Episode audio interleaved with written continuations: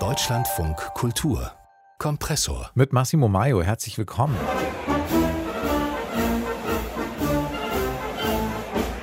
Genau das hier fehlt gerade vielen Leuten.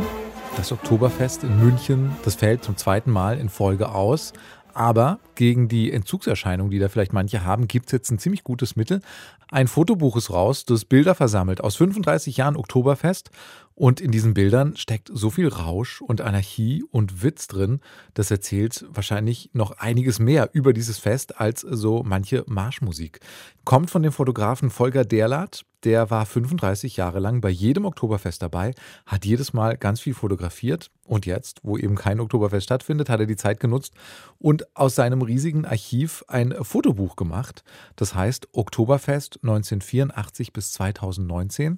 Ich habe mit Volker Derlath gesprochen und ich habe ihn erstmal gefragt, was ihn denn so sehr an diesem Oktoberfest fasziniert, dass er da 35 Jahre lang immer hingegangen ist und immer fotografiert hat.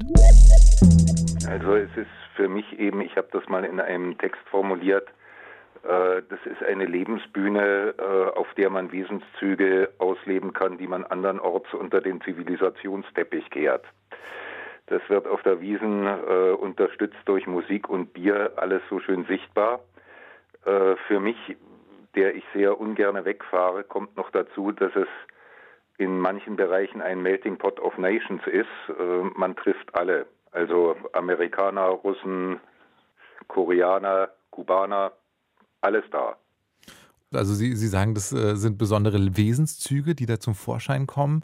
Wie würden Sie das beschreiben? Was, was sind das für Wesenszüge, die man sonst vielleicht nicht sieht, aber beim Oktoberfest kommen die dann doch zutage? Ich entsinne mich an eine Szene, die eine ganz besondere Freude äh, zum Ausdruck gebracht hat. Das war ein halbnackter Australier, der Mitte der 80er Jahre auf einem Tisch im Zelt stand und äh, eine Art Urschrei losgelassen hat.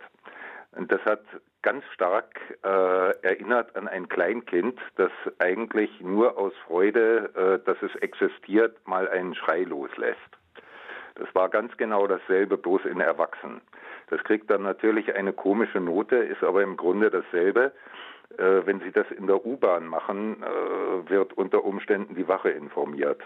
Ja, so ein bisschen so, so eine Bühne, wie Sie sagen, ein, ein Spektakel, was da stattfindet.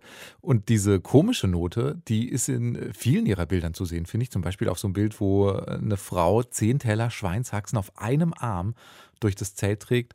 Oder auf ganz andere Weise anrührend, finde ich, sind diese vielen Fotos von älteren Pärchen, die sie wirklich sehr beseelt und innig knutschen irgendwo in einer Zeltecke. Das ist auch etwas sehr Wichtiges für mich, dass man sieht, dass Paare da sind, die jahrzehntelang verheiratet sind, von denen man meint, die haben sich im Alltag nicht mehr viel zu sagen, aber äh, angesteckt von der Stimmung erinnern sie sich dann wieder an die Zeit, äh, wo sie verliebt waren und äh, können das auf eine bestimmte Art noch wiederbeleben. Genau, das hat auch ganz viel Menschliches, glaube ich, was da drin ist. Und ich habe auch das Gefühl, dass es ja vor allem Menschen sind, die sie fotografieren oder manchmal auch nur Körperteile. Wie würden Sie denn sagen, wie suchen Sie Ihre Motive aus? Was suchen Sie mit den Fotos, die Sie da machen? Nichts.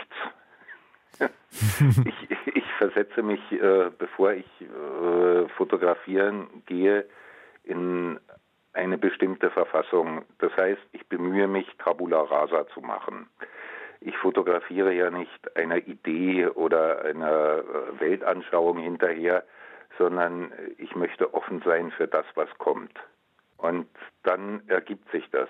Das sind natürlich im Grunde sind das alles Bestandteil meiner eigene, Bestandteile meiner eigenen Persönlichkeit, die ich dort wiedergespiegelt sehe. Und sind Sie da, würden Sie sagen, Sie sind da so ein Beobachter oder sind Sie, Nein. weil das, das sieht ja schon immer sehr nah dran aus. Sie sind da auch Mitfeierer sozusagen, oder? Ja, also ich äh, kann das. Ich fotografiere da ja, das ist eine Besonderheit, nur mit äh, Schwarz-Weiß-Film und Aufsteckblitz. Und ich kann äh, mit dem kleinen Finger die Schärfe nachziehen, die Kamera in der rechten Hand halten und in der linken habe ich halt den Maskrug.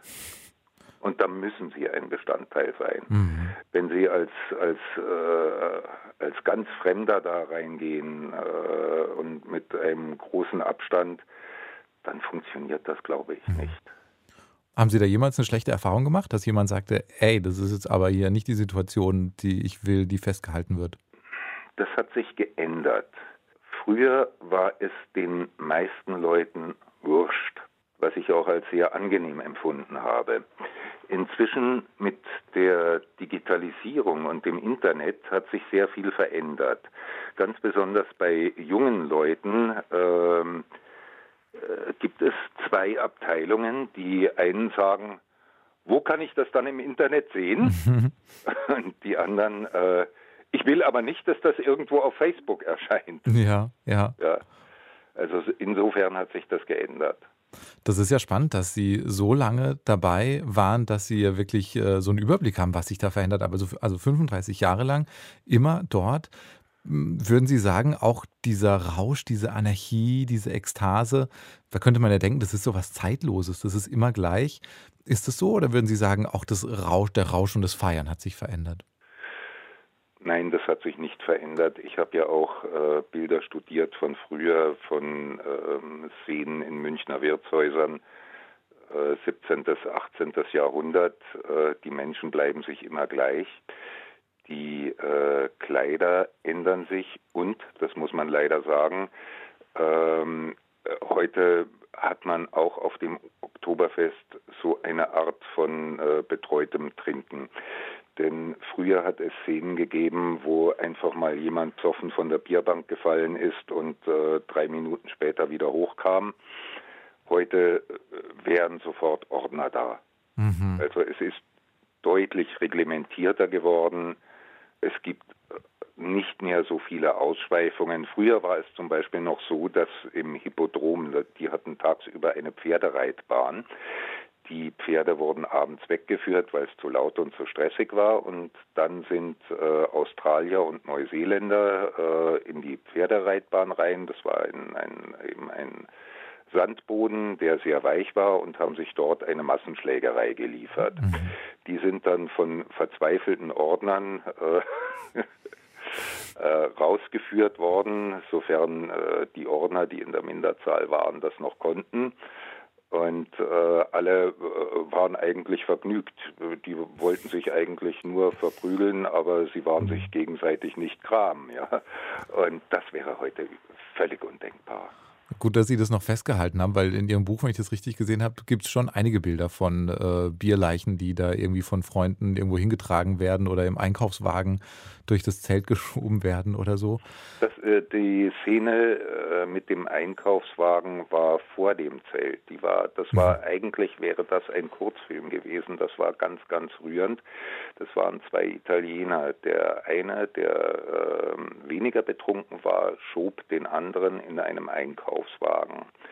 Er hat sich äh, vor das Zelt an, an, eine Bank gesetzt, äh, die Bedienung herbeigewunken und zwei Mass bestellt. Dann hat er den Schlafenden im Wagen so lange die Wange getätschelt, bis er wieder halbwegs wach war, um, um ihn, ihm ein Bier einzuflößen.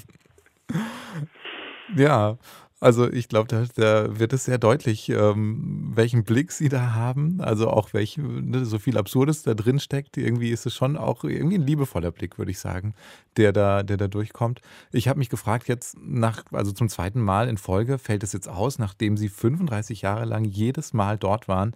Wie gehen Sie damit um? Stelle ich mir gar nicht leicht vor. Wie vieles ähm, in den beiden Lockdowns ist das natürlich sehr traurig gewesen. Ich vermisse das absolut, aber man gewöhnt sich natürlich an vieles. Also ich hoffe, dass, dass ich nächstes Jahr wieder dabei sein kann und momentan ist da eine, eine Leerstelle.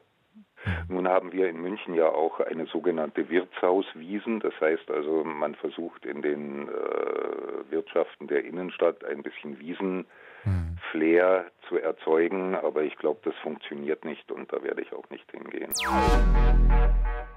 Oktoberfest 1984 bis 2019, so heißt dieses Fotobuch vom Münchner Fotografen Volker Derlath, erschien bei Slanted und vorgestellt hier bei uns im Kompressor-Podcast.